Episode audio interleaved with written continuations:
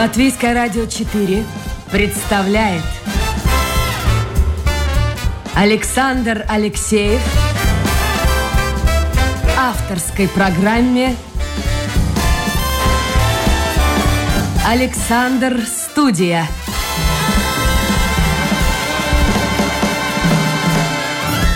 Здравствуйте, друзья. Новая рабочая неделя. Снова с вами программа «Александр Студия». Как обычно, в это время с вами автор и ведущий Александр Алексеев. Мы отправляемся в Краслову. А почему в Краслову, вы сейчас узнаете. Именно там живет гостья нашего эфира Татьяна Азаматова. Татьяна, доброе утро. Э, здравствуйте. Вот я подумал, ваша биография, ваша жизнь — это подтверждение старой-старой фразы «Век живи, век учись». Согласны? Да, конечно, согласна. Ну, давайте я объясню слушателям. Жизнь складывалась у Татьяны между Белоруссией и Латвией. Жила и в Риге, и в Минске, и в Краслове. А в 43 года поступила в Даугупилский университет. В 43 года. Училась 6 лет. Закончила магистратуру. Небольшой перерыв. И вот сейчас давайте ну уж раскроем секрет, потому что это действительно очень важно, мне кажется, для эфира, для нашего разговора. А, моей гости 55 лет, и она продолжает учиться. Учится там же в Даугупилсе на втором году докторантуры откуда вот это желание, откуда эти силы, потому что теоретически-то мы знаем, что сегодня нужно учиться, учиться и быть готовым поменять профессию в любом возрасте. Но это теория, а на практике так отнюдь не всегда бывает. Откуда у вас эти силы? Э, ну, я сразу скажу, что прежде чем я стала учиться в Даугавпилском университете, поступив туда действительно да, в возрасте 43 лет, э, я чувствовала ну, недостаток знаний, можно сказать. Я понимала, что есть еще какой-то неиспользованный потенциал. И вот, э, да, к счастью, мне удалось его э, приложить к учебе. И мне было интересно учиться и я думаю, что в этом направлении, ну, еще не все даже достигнуто. Я думаю, докторантура даст мне еще больше. А что вы хотите получить, собственно говоря? Вы успешный человек в жизни, есть работа, вырастили детей. Ну, 43 года обычно дети все улетают из родного дома, из родного гнезда, и мама может позволить наконец жить для себя. А вот для вас получилось, началась учеба. Вот-вот-вот, вы сейчас транслируете один из самых распространенных стереотипов, что во второй половине жизни, как бы уже ближе к пенсии, надо думать об отдыхе и так далее. Вот о это себе, очень вредная о идея, себе. потому что... О себе любимом. Во мне э, было ощущение э, как бы неиспользованного резерва. Я хочу узнать больше, я хочу достичь больше. И я понимаю, что это на пользу как мне, так и другим людям. Я могу принести пользу другим. Вот. А легко это заниматься вот 43 года? Я понимаю, сейчас немножко по-другому вся эта учеба устроена, но тем не менее, ну в группе-то у вас, если таковая была, ну явно же была группа, да, в университете? А, да, конечно. Были же молодые, по всей видимости, ребята, кому там 20? А, абсолютно так. У меня в группе были люди э, э, того же самого возраста, как был мой младший сын в то время. И да, было немножечко конфузно время от времени, даже тяжело, но с другой стороны, э, ну, такой возрастной дискриминации я не чувствовала, потому что, ну, как сказать, учеба увлекает. Там не замечаешь, в общем, как ты выглядишь или там себя чувствуешь. Иногда учеба просто забирает все, все твои мысли, все твои силы, и э, просто вот в это вливаешься и идешь. Татьяна, а что сын сказал по этому поводу? Эм, Оба сына сказали, что поддерживают эту идею, даже гордятся. И не только сыновья, вообще очень многие близкие люди мне ну, оказывали поддержку моральную. Очень, очень э, поддержала подруга, которая в то время жила в Италии, и э, объяснила мне, что в Италии очень принято вообще начинать учиться после 50 лет. Э, вот эта система образования для людей старшего возраста – она ну, распространена вообще по всему миру. Я, может быть, позже подробнее расскажу об этом. А с чем это связано? Просто появилось свободное время у людей, вот если говорить об Италии и вообще о Европе. Я слышал об этом. Это связано с процессом старения населения. Э, я могу кратко так описать, что это такое, потому что, возможно, не все слушатели вообще знают, э, что это за процесс такой. Э, суть в том, что в составе населения, например, Латвии, постоянно год за годом увеличивается часть, ну то есть доля людей старшего возраста. Эм, пожилыми людьми мы сейчас э, ну, считаем э, людей, достигших возраста 65 лет, ну и, соответственно, старше. Так вот, доля этих людей постоянно увеличивается.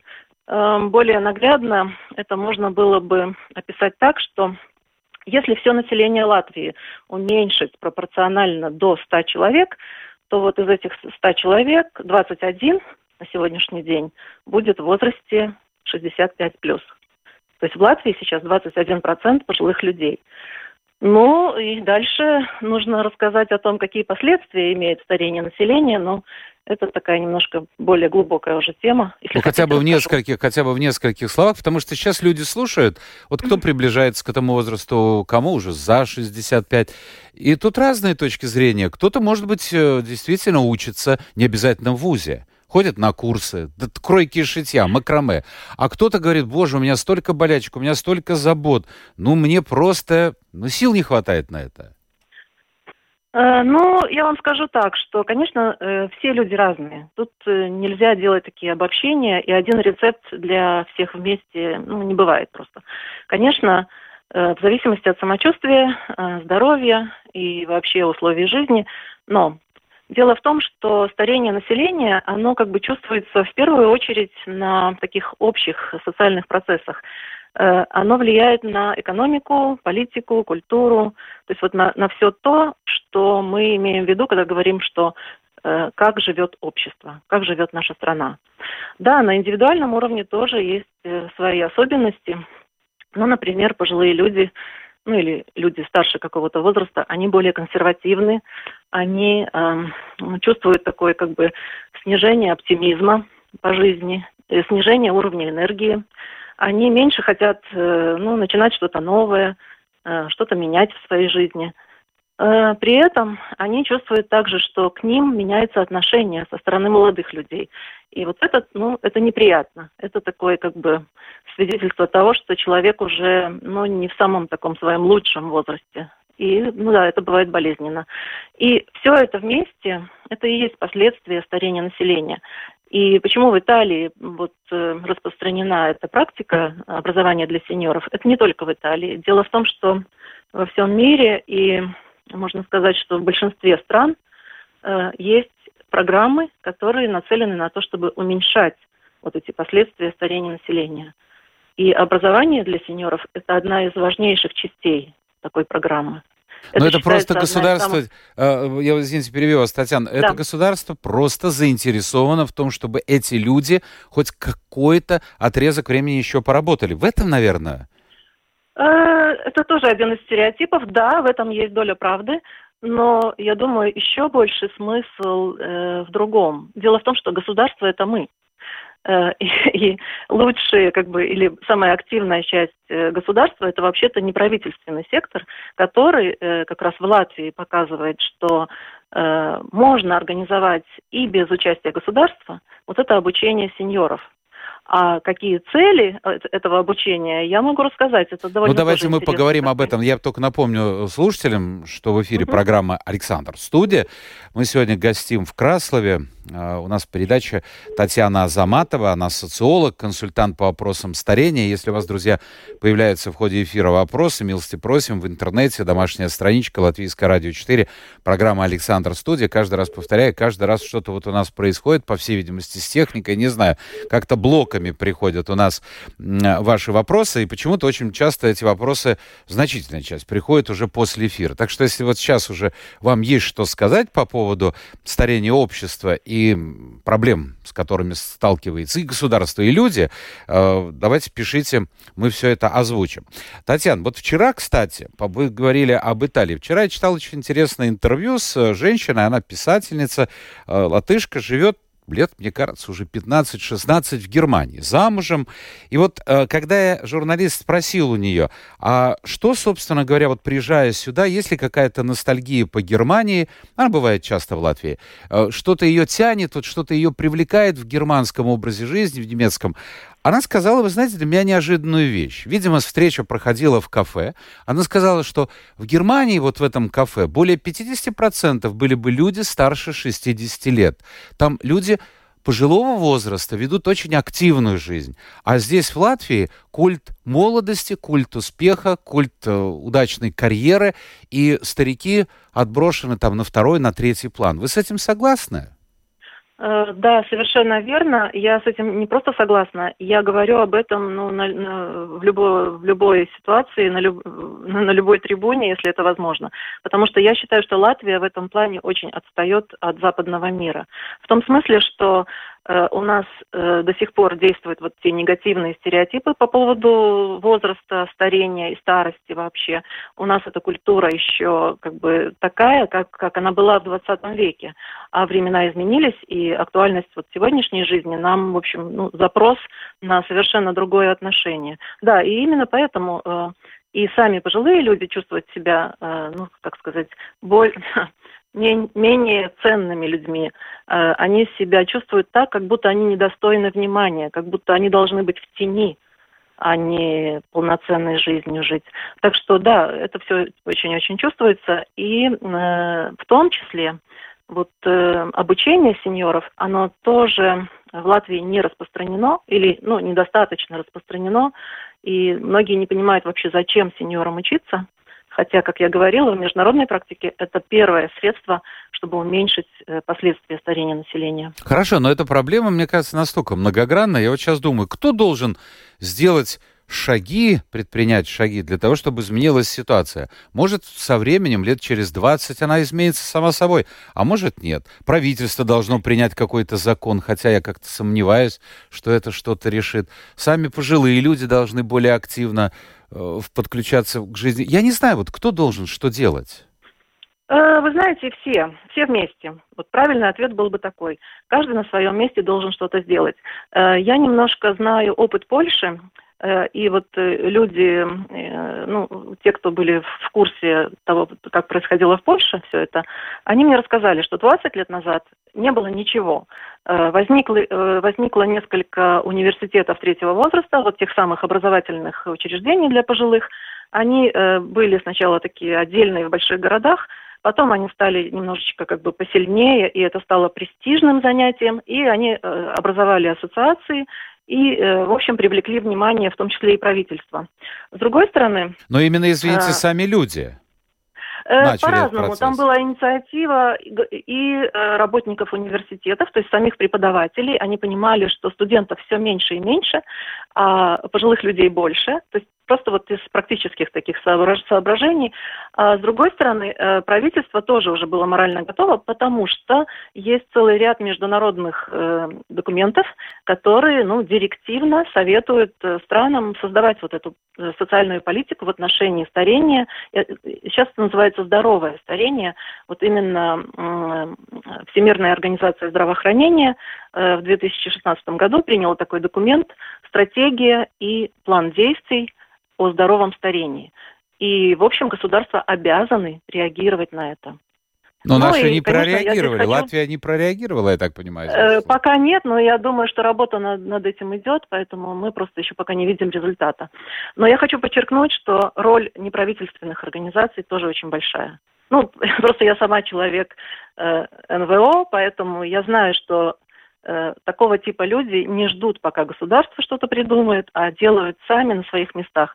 Ну, к слову сказать, что школа сеньоров, вот в том виде, как она в Краслове начиналась, э, свой опыт э, транслировала в Кулдыгу, э, недавно Икщелы открыла такую же самую школу, еще Аглона, э, Сигулда и несколько городов просто участвуют в этом процессе на уровне неправительственных, неправительственных Татьяна, у меня вот какой вопрос. Вы э, работоспособном возрасте, молодая по нынешним временам женщина. А почему именно эта тема, тема пожилого поколения вас заинтересовала? Ну, тут как бы есть две, две дименсии, даже три, наверное. Э, я хочу научиться стареть. Я хочу создать для себя, э, то есть к тому возрасту, когда я стану пожилой, чтобы все уже работало, чтобы система образования была, чтобы были э, какие-то механизмы поддержки, чтобы не давать людям э, стареть в одиночестве, в изоляции и, ну, в общем, со всеми неприятными последствиями. Э, еще э, одна из очень сильных мотиваций, я вижу вокруг меня много пожилых людей, я хочу им помочь, хочу создать для них более, ну, такие приятные условия как они могут э, ну, создать э, для них условия коммуникации и э, более здоровой жизни, более качественной Я жизни. вас перебью. Вот ну, пришло... Третье, Татьяна, да. Татьяна, в строку, да. что называется. Я обычно да. вопросы слушателей оставляю на конец эфира, но вот как раз пришло очень показательный. Хорошо. Сергей пишет, дайте нам хорошую пенсию, и тогда все проблемы будут решены. Вот так думают очень многие. Э, да, действительно, пенсии в Латвии довольно маленькие. Это одна из проблем. И риск бедности у нас ну, признается всеми, и даже ну, на уровне правительства, например, Министерство благосостояния четко на своем сайте пишет, что риск бедности для пожилых людей, ну, один из высоких. С другой стороны, в той же самой Польше уровень пенсии, ну, ну, я бы сказала, на треть выше, то есть не намного, не в разы, да, не, не так, как в Германии. Но при этом Польша гораздо быстрее и ну, более массово вот реагирует на старение населения, а Латвия нет. Так что тут может быть не только в деньгах день, э, дело. Может быть. Ну хорошо, вот ваша mm-hmm. школа, которую вы создали э, в Краслове, школа сеньоров, она была первой в Латвии. Да. А, объясните вот людям, что это такое? Вот жил человек в Краслове, и вдруг появилась у него школа. А что, это только учеба? Только учеба. Эм, учеба это немало, э, потому что учеба она эм, создает ну, некую такую структуру, она создает план, ну хотя бы даже раз в неделю. Все равно это событие для человека.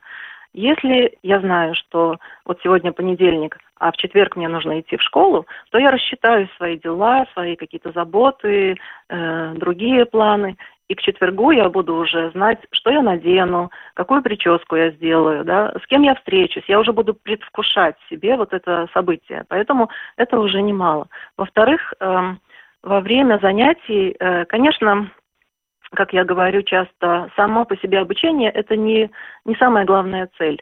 Самая главная цель – создать э, общение, создать обмен эмоциями, создать такую ситуацию, чтобы люди себя почувствовали хорошо, э, ну, в дружеской среде и почувствовали себя нужными кому-то.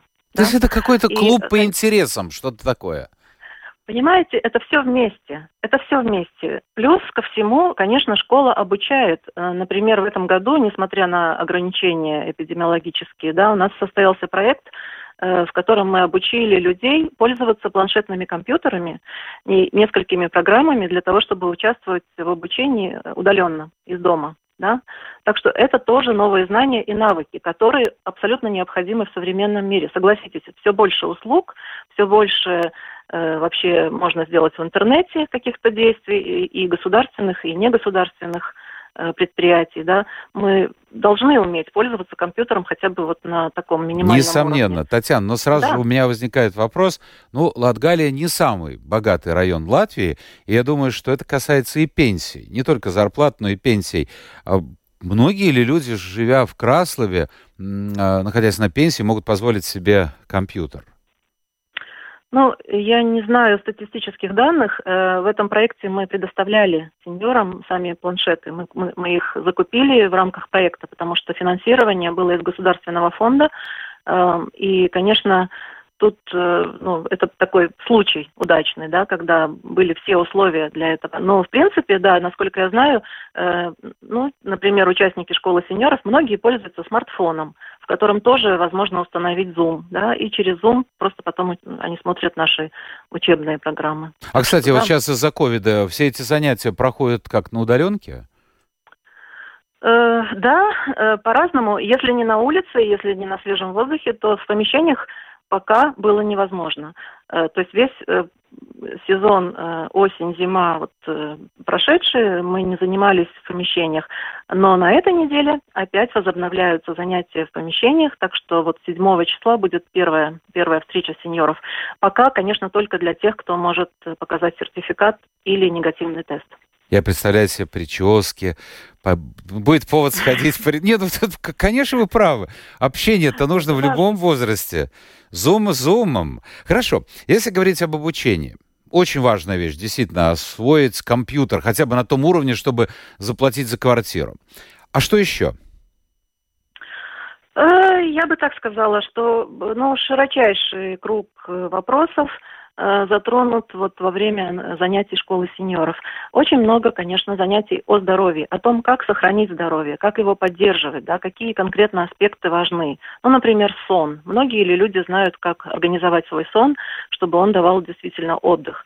Э, на эти темы мы очень часто говорим. Или, например, как распознать первые признаки ну, какого-то заболевания э, ментального, да, какие-то вот такие странности, которые кажутся сначала, ну, как будто у всех. Нет, не у всех. Есть определенные, ну, такие штрихи, про которые нужно знать, чтобы вовремя ну, обратиться к врачу, если у человека начинается нейродегенеративное заболевание. Эм, что еще? Э, какие-то вопросы психологии, общения. Да? Многие пожилые люди жалуются на то, что слишком много негативной информации, мы не знаем, что нам делать, уровень тревожности повышается. Это тоже очень важно а, оговаривать, давать советы, ну или просто хотя бы, если даже человек может пожаловаться кому-то на это, это уже хорошо. Уже напряжение его немножечко ослабнет. Говорят, так что, что очень многие вещи. Говорят, что старики это как малые дети, с ними очень сложно. Вы это почувствовали? Ну, что значит сложно? Вообще я не смотрю на вот эту ситуацию, как есть какие-то они, вот старики, и есть какие-то мы. Это все мы, понимаете? Это все мы, просто в разном возрасте. Мы тоже будем пожилыми. Нам пора об этом задуматься ну и учиться. Вы, кстати, консультант по вопросам старения. Вот интересно, с какими вопросами чаще всего к вам приходят люди? Эм, вы понимаете, эм, есть миллион разных э, таких э, мелких вопросов, но, конечно, основные из них эм, это как организовать жизнь в пожилом возрасте. Ну, то есть в основном, конечно, мои консультации нацелены на людей, у которых есть пожилые родственники. Да? А что такое, подождите, а что могу... такое, давайте мы определим, угу. пожилой возраст. Тут про, про, пробежала, промелькнула цифра 65, кто-то говорит, что это вообще да, да, 80. Да. Что такое в вашем понимании? Ну, э, да, конечно, статистически э, 65 плюс. Но, безусловно, в возрасте 65 э, большинство людей живут независимо, самостоятельно, многие даже работают. Э, в последнее время в Латвии ну, считается, что нормально работать где-то до 74-5 лет. И статистику тоже ведут именно вот до этого возраста. После 80, конечно, начинаются э, ну, довольно такие значительные изменения как здоровья, так и характера. И вот именно для тех, у кого есть родственники или, ну, в общем, те, кто помогают пожилым людям, да, те, те, кто хотят правильно помочь людям, э, ассистировать, э, как-то им помочь сохранить здоровье, помочь сохранить именно независимый образ жизни, чтобы они как можно дольше оставались в своих домах, квартирах – это важно со всех точек зрения, как для самого человека, так и для расходов государства. Э, потому что вот об этом мы еще не сказали. Ведь все эти мероприятия, то, что я рекламирую, да, это все еще вместе уменьшает расходы бюджета. Да?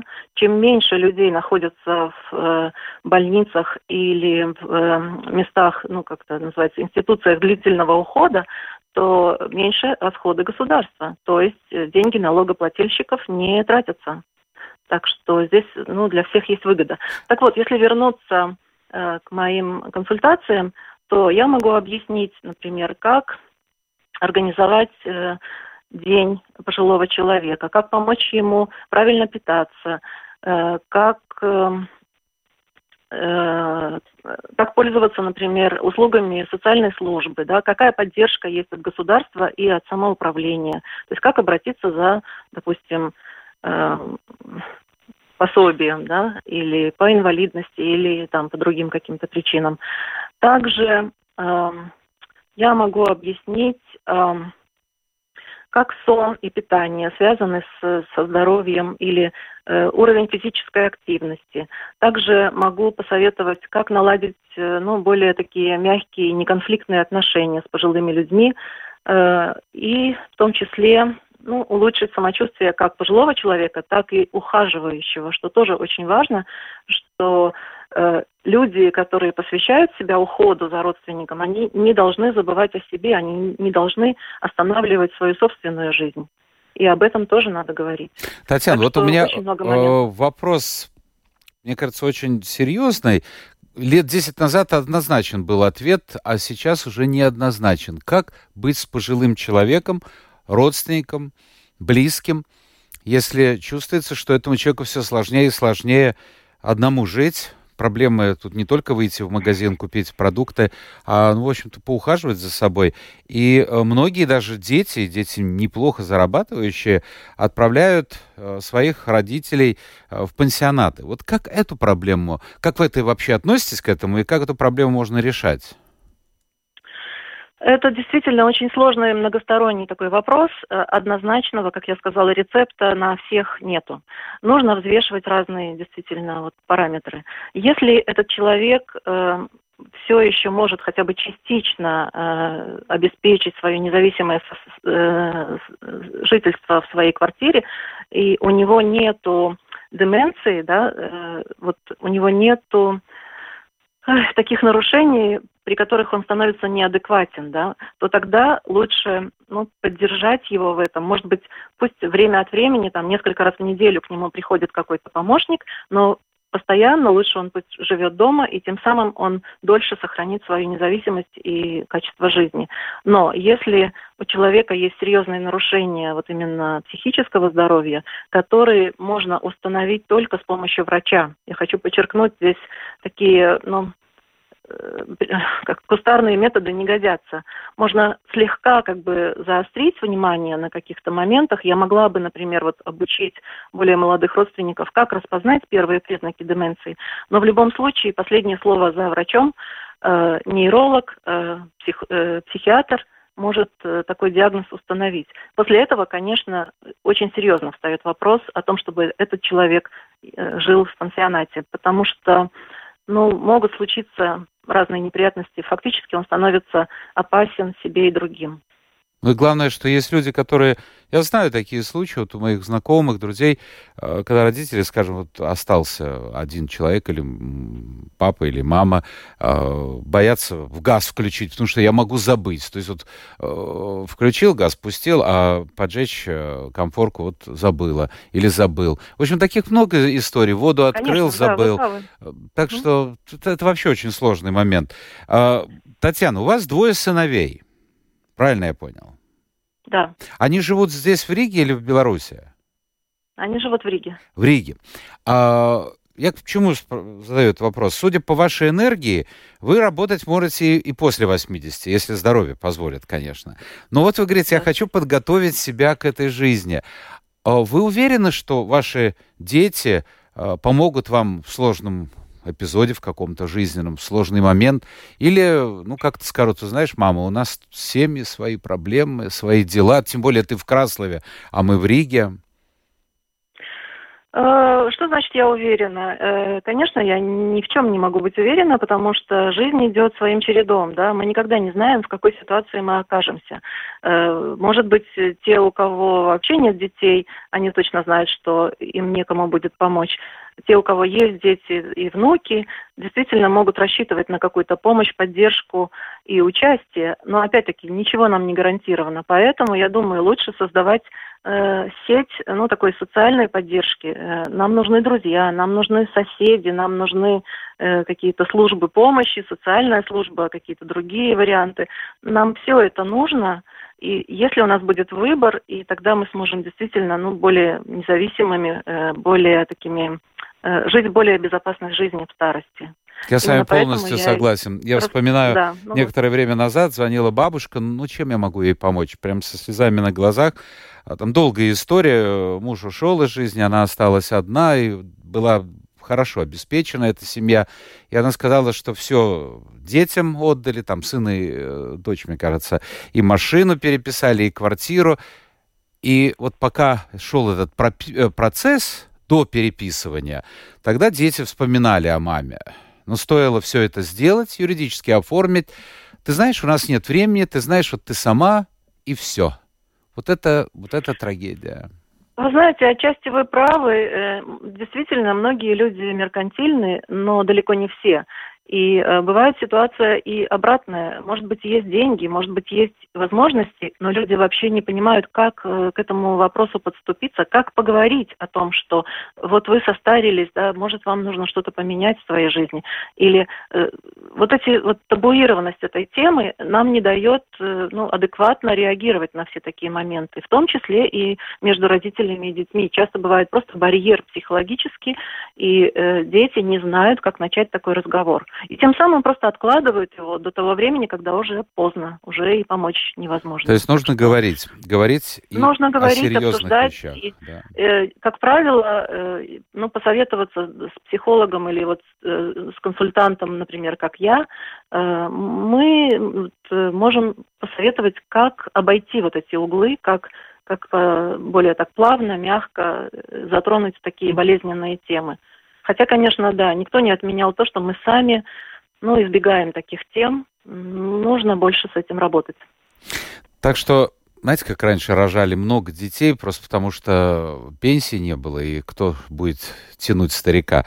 А с другой стороны, умирало много детей, поэтому расчет-то был на то, что кто-то останется и кто-то поможет пожилому человеку. А чтобы закончить вот эту часть разговора, я напомню, друзья мои, у нас в гостях социолог, основатель первой Латвии школы, э, школы сеньоров и консультант по вопросам старения Татьяна Азаматова. Это программа «Александр Студия». А, прежде чем я перейду к вопросам слушателей, у меня вот какой еще один вопрос. Вот эта школа сеньоров привлекает прежде всего мужчин или женщин? А, здесь ответ очень простой. Э, в основном, конечно, женщин. Э, по двум причинам. Во-первых, э, женщин просто больше. Они дольше живут. В Латвии вообще разница продолжительности жизни между мужчинами и женщинами 10 лет. Это очень много. Это очень... Мне неприятно это говорить, но вообще-то нам нужно с этим что-то делать. Э, так что, да. Ну и женщины, как правило, более социально активны. Они более эмоциональны, более общительны у мужчин, к сожалению, еще больше вот этих возрастных стереотипов и таких самоограничений, поэтому... Но у нас есть несколько постоянных членов э, довольно почтенного возраста мужчин, поэтому мы очень рады, когда они приходят и все в порядке. Понятно. Давайте посмотрим, что нам пишет слушатель. Игорь интересуется, примет ли Латвия закон об эвтаназии для людей с неизлечимыми болезнями? Вот ваше отношение к эвтаназии. Э, я не знаю, если честно, это довольно такой ну, сложный и в основном медицинский вопрос. И я не знаю, у меня нет моего мнения такого сложившегося. Я советую Сергею, написавшему это письмо, и вообще всем тем, кого эта тема заинтересует, посмотрите последний фильм, замечательный фильм Франсуа Озона, ну, только что вот э, появится, должен появиться, но в интернете его можно найти. А, там как раз вот случай, когда очень обеспеченный человек, это французская лента, кавалер ордена почетного Красного легиона после инсульта начинает вставать на ноги, но, но вот для него жизнь закончилась. Он привык э, жить широко, что называется, а все-таки ограничения определенные в связи с болезнью появились, и он решает идти на эвтаназию. Во Франции она запрещена, э, в Швейцарии разрешена, там очень подробно об этом говорится. Константин пишет, что в Латвии в возрасте после 50 сотрудники в большинстве могут рассчитывать только на себя или минимальную оплату. Вот такая реальность, а все остальное пустые разговоры. После 50. Да, да, да, вы правы. Речь идет об эйджизме, да, со стороны работодателей. Э, как раз вот э, в прошлую пятницу, э, в связи с тем, что это был Международный день пожилого человека, на Фейсбуке можно было смотреть очень хорошую такую обстоятельную дискуссию о том, как эйджизм, как вот эта дискриминация по возрасту влияет на отношения работодателей и людей которые работают. Там были э, в том числе приведены примеры компаний, например, Рими, да, э, в общем, эта компания разработала целую стратегию, как привлекать э, более в свои ряды людей э, старше 50 лет. И э, представители компании рассказывали, что они видят в этом и преимущество, и вообще смысл, и это одна из Ну, здесь опять, Татьяна, ну, здесь опять палка о двух концах. Рядом со мной есть аптека, там работает, наверное, опытный человек, но ей около 70. Вы знаете, я в эту аптеку не хожу. Потому что так долго, я все понимаю, но я же тоже человек, у меня тоже есть какие-то ограничения по времени. Это так долго, тяжело, особенно когда какие-то там сложные манипуляции надо. Вот понимаете как? Подходишь к кассе, а кассир пожилой. Ты понимаешь, что молодой навряд ли пойдет, но пожилого реакция уже не та. А? Ну, как я уже говорила, работать э, с этим вопросом нужно с двух сторон. Во-первых, вы можете немножечко пересмотреть свои стереотипы, немножечко изменить свое отношение, если захотите, конечно. А с другой стороны, э, мы никуда не денемся, процесс старения идет, и э, все больше пожилых людей будут работать. Я не знаю, может быть, пенсионный возраст не будет сразу увеличен, но сейчас, он будет, э, сейчас в Латвии идет постепенное увеличение пенсионного возраста, и к 2025 году он достигнет 65 лет.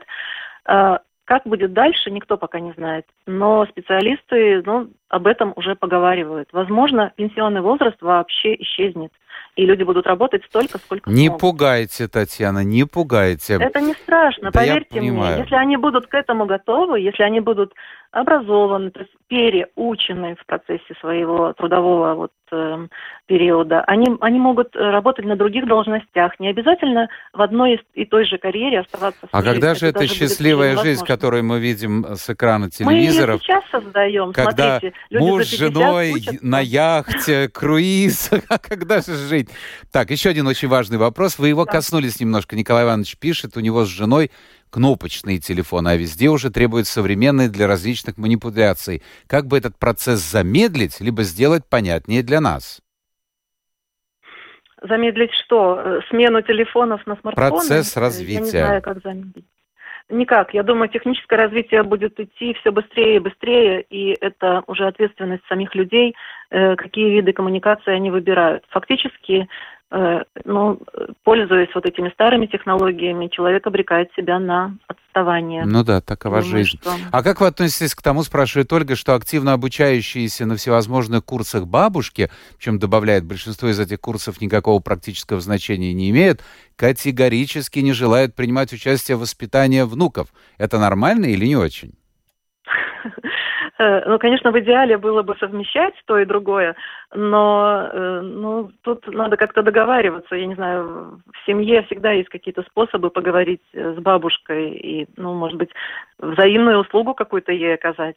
Но я думаю, в любом случае, вот обобщая то, что я говорила, курсы – это здоровье. То есть обучение сеньоров, любые активности в группах и любое обучение, э, главная цель этого все-таки улучшение здоровья, как ментального, так и физического. Понятно. Так что всем от этого только лучше. Антон советует, помогайте детям нянчить внуков, пока те маленькие, тогда они будут вам благодарны и помогут в старости, а то многие нынешние бабушки и дедушки так себе, если честно, хотя в свое время оставляли нас частенько. Ну да, жизнь меняется, жизнь меняется. Недавно было ну, сообщение, у, что у больной одинокой пенсионерки отобрали квартиру и выселили на улицу.